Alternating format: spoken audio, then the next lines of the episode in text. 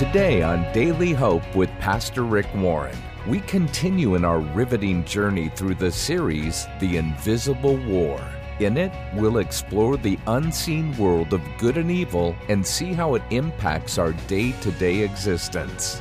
Join us for eye opening biblical insights into the spiritual dimensions that influence our lives in ways we never imagined. Right now, here's Pastor Rick Warren with part one of a message called Why is Life in This World So Hard? Now, we spent about four weeks looking at the battle inside. Why do I struggle with what's inside me? Why do I do the things I don't want to do and don't do the things that I, I want to do? And why don't I do the stuff that's good for me? And why is it such a battle inside me? Now we're going to move to the second phase, and I'm very excited about this as we look at how do I live in a broken world. Now, before we can look at God's strategy for you to succeeding, survive, and, and actually be fulfilled in a broken world, we need to look at what happened first. So, if you have a message notes, if you'll take them out, I want us to deal with this question this weekend why is it so hard? Why is life so hard in this world? Everything seems to be a battle. Nothing is easy. And the fact is, life is difficult. Would everybody agree with that? It's not easy. Life is difficult. It just doesn't come uh, you know, handed to you on a platter. And so we ask this question why is life so hard? Why is there suffering in the world? Now, friends, that's one of the most important questions you'll ever ask in life. It's been asked by thousands, millions of people, and was actually asked thousands of years ago by a guy named Job. In Job chapter 7, verse 1, he says this Why is life so hard? Why, why is life so hard? And why do we suffer? This weekend, I want us to look at the reason, the results, and the right response to the difficulties you face in life. Now, I want to begin by first looking at the cause, the reason. Why is it so difficult to live on this planet? You might write this down. The Bible says rebellion against God broke everything. Rebellion against God has broken literally everything in life. Now, it all started back with the first couple, Adam and Eve, in the Garden of Eden. When God created the world, everything was perfect, it was paradise. And Adam and Eve had no problems, no pain, no sorrow, suffering, sadness, sickness, no trials, temptations, troubles, no defeats, distractions, discouragements, despair, depression. None of this was in the Garden of Eden. It was all perfect, it was paradise. But one day, Adam and Eve decided that they wanted to do what they wanted to do. Now, God had said, You can do everything you want to do in paradise, but just one thing. That's the minimum temptation possible. He said, You can do anything you want to in this paradise, except one thing. What does man and woman do? Immediately do the one thing God says don't do. Now, why did he even give them a choice? Because without a choice, they can't choose to love God. If you have to, if you're forced to love God, if you have no choice, then it's not real love. Adam and Eve said, We know better. We know what'll make us happy. We're going to do what we want to do. We want to be God's. And they chose to do the one thing God said, Don't do. And the Bible says this Romans chapter 5. Sin came into the world because of what one man did. And with sin came death. Before sin, there was no death in the world. There was no sadness in the world. There was no sorrow. There was no difficulty in the world. People would not die. Adam and Eve could have lived forever as long as it was a perfect environment. It was only when everything got broken that sin brought death into the world. Now, not only did Adam and Eve make that choice, I've made it. And you've made it. And everybody else in the world has made it. We have all said, I don't want to do the right thing. I want to do the easy thing. We've all said, I don't want to say the truth. I want to say what's convenient. We've all said, I don't want to be what God wants me to be. I want to be what I want to be. I want to be my own boss. I think I know what will make me happy more than God does. We've all done this. And the Bible says in Isaiah chapter 53 all of us, all of us have strayed away like sheep. You know, you don't have to teach a sheep to stray, it's natural, it's in their nature. They just naturally are prone to wander. And it says, like sheep, all of us have strayed away. We have left God's path to follow our own paths. And that means we've all done our own thing. We've all said many times in our lives, God, I'm going to do what I want to do, even though I know what you've said to do is the right thing. I don't want to do the right thing. I want to do what I want to do. And the Bible says in Proverbs 20, verse 9, the next verse, no one can say, I'm innocent. I've never done anything wrong. So we've all broken God's laws. We've all done wrong things. We don't measure up to our standards, much less God's. And we have all not done what God told us to do. The Bible calls that rebellion. Anytime God tells you to do something and you don't do it, you're actually in a war with God. Because God created you to do certain things. When you say, No, I don't think so, I don't think so. It's like a little kid telling his friend, I don't think so. I'm going to do what I I know mommy told me to do this. I know daddy told me this. I don't think so. That's called rebellion. Now, I don't want to go too detailed into this, but there are three kinds of rebellion, and you need to know this so you know these terms because one of them is real familiar, but the other two aren't familiar to you. There are three kinds of ways that we rebel against God. Would you write these down? The first one, you know this one, it's called sin. Sin. Now, that's a very common term, sin. What's the middle letter of the word sin? And that's what sin is all about. I want what I want, and I want it now, and I'm going to be the center of my own life. I am in charge. Sin is all about I, me, myself, and I. But actually, the word sin means to fall short, it means to miss the mark. It's actually an archery term. It comes from like shooting a bow and arrow. Sin is actually an archery term. If you were to set up a, a bullseye uh, here on this stage, and you had a bow and arrow, and you were to aim for the bullseye, and you shoot the arrow, and if that arrow didn't have enough energy and it fell short in archery, that's called a sin. It means you missed the mark. It means you fell short. It means you didn't reach the goal. And sin means I don't measure up to God's perfect goal for me. I miss the mark. I fall short. I don't quite make it. I'm not perfect. I'm inadequate to make perfection in my life. I fall short. Yesterday afternoon, I was watching one of my favorite shows on TV, the old Robin Hood reruns. And I've watched them a dozen times. And there's one episode where the uh, sheriff of Nottingham decides he's going to smoke out Robin Hood to capture him by planning a archery competition because he knows Robin Hood's the best archer in the land and he cannot not show up at a competition. So he plans this competition. Robin Hood shows up dressed in disguise. Of course, everybody knows who Robin Hood is except the king who's kind of blind. And um, Robin Hood gets up and he starts shooting and he pulls his bow and arrow and he shoots and it hits the target, bullseye, dead on. Then he pulls out another arrow and he shoots it again, and that arrow splits the arrow in the bullseye. Nice story. But you've never done that with your life. And neither have I. We all fall short and we don't make it to the standard of perfection. Now, that's called sin. Now, there's a second word that you're probably not familiar with, but it's just as important, and it's called transgression. Would you write that word down? Transgression. Now, a transgression is the exact opposite of a sin. It doesn't mean you fall short, it means you go too far.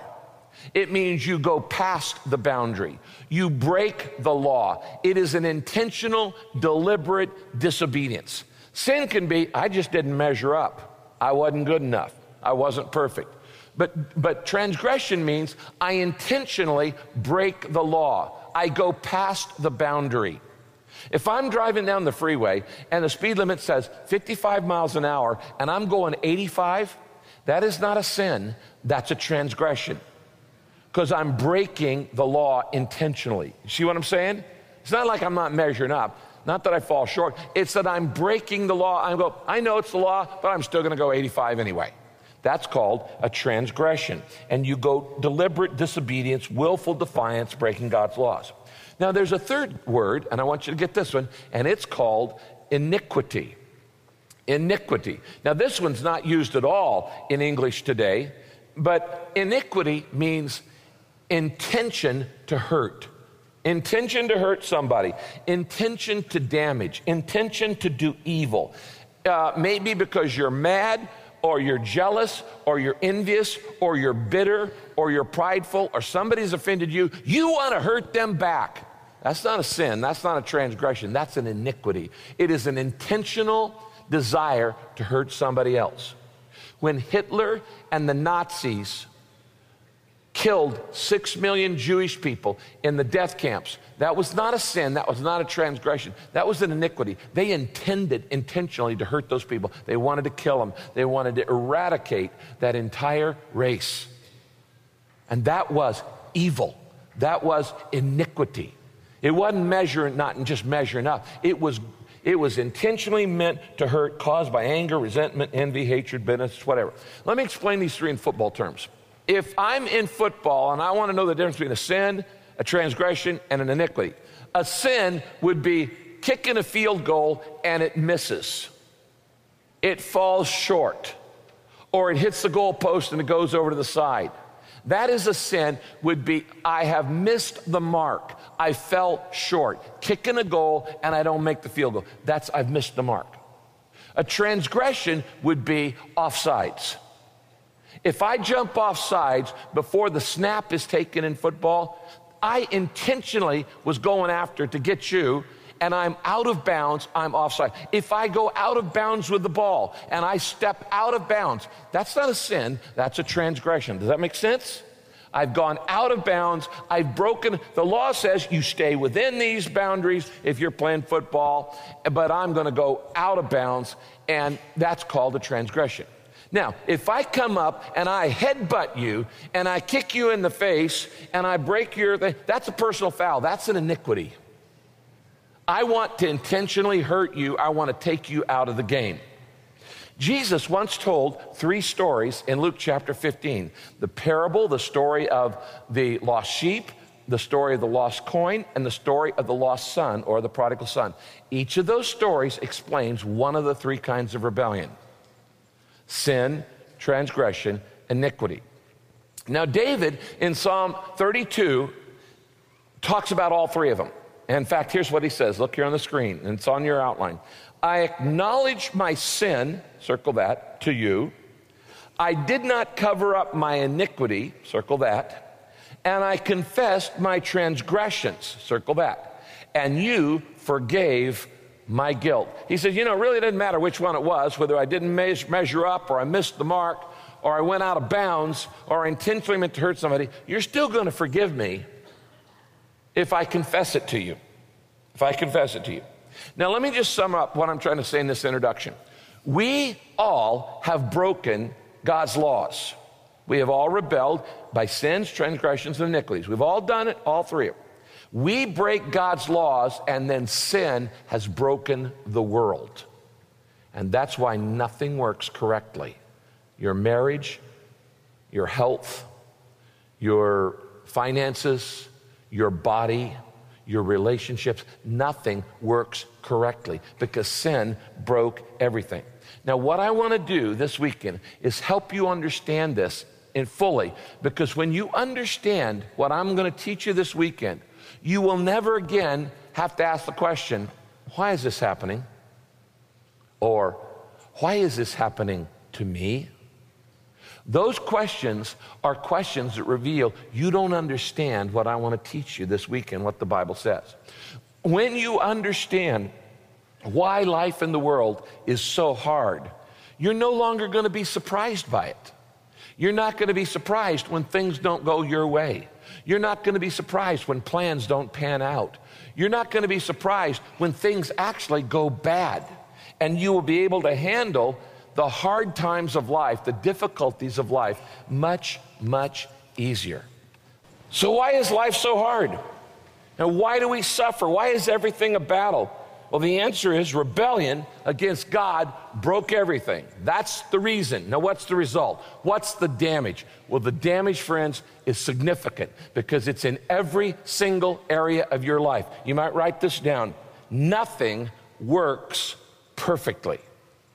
Because I have made poor choices You have made poor choices. The entire human race has made poor choices. Everything's broken, and nothing on this planet works perfectly. Sin has damaged everything.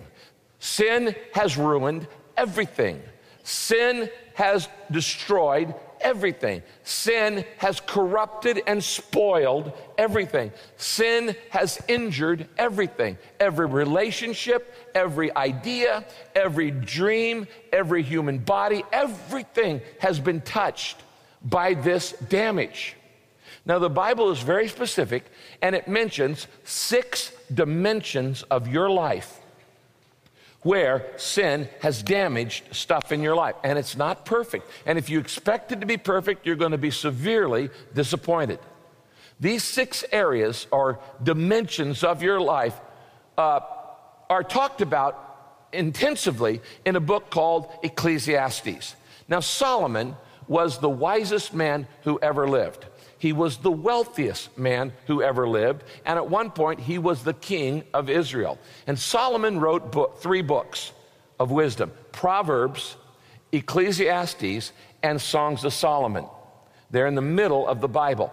But in Ecclesiastes, one of these books, he mentions six dimensions of life that are damaged on our broken planet. Let's look at them real quickly.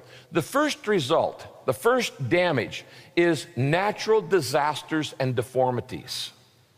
The world has natural disasters and deformities, not because that's what God wants, because that's what sin does in the world. The environment has suffered from human sin and human poor choices. And we're on a broken planet. It's not perfect anymore. We're not living in Eden anymore. As John Milton wrote a very famous poem, paradise was lost. We don't live in paradise. We live on a broken planet.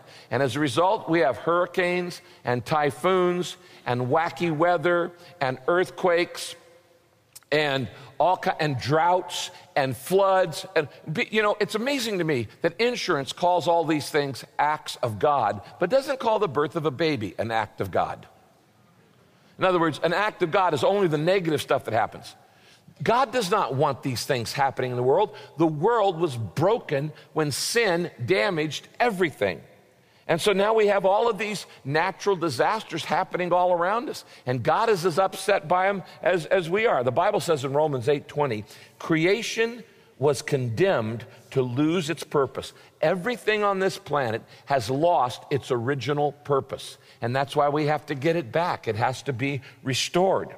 In the CEV version, it says creation is confused. You know, when you look and you see the birth of, for instance, a pair of Siamese twins who are joined at the head, that's confusing. And you go, what was God thinking there? That wasn't what God wanted. That's what God never planned. That's the result because everything in the world is damaged, including your DNA, your parents' DNA, their parents' DNA, and everything else. Have you figured this out? Your body doesn't work right? Doesn't work. Per- that, if, if everybody's body worked perfectly, there would be no need for doctors.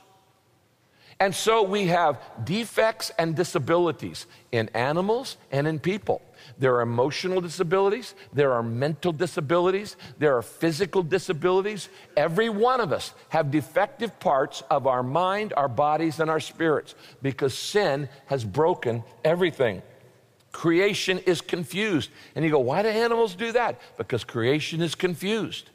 And why is there that kind of deformity and defect? Because creation is confused. Romans 8 22 says, All of creation groans with pain. You know what that means? It means that the earth needs salvation, not just people. The environment needs to be saved, not just people, because it's all been damaged by poor decisions and rebellion against God.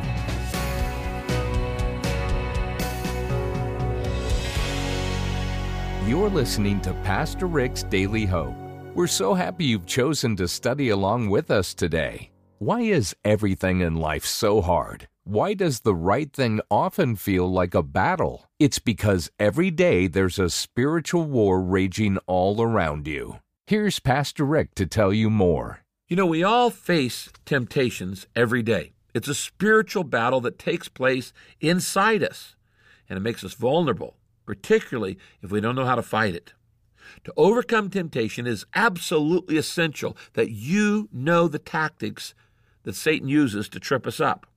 And it's vital to learn the biblical defenses that God gives us.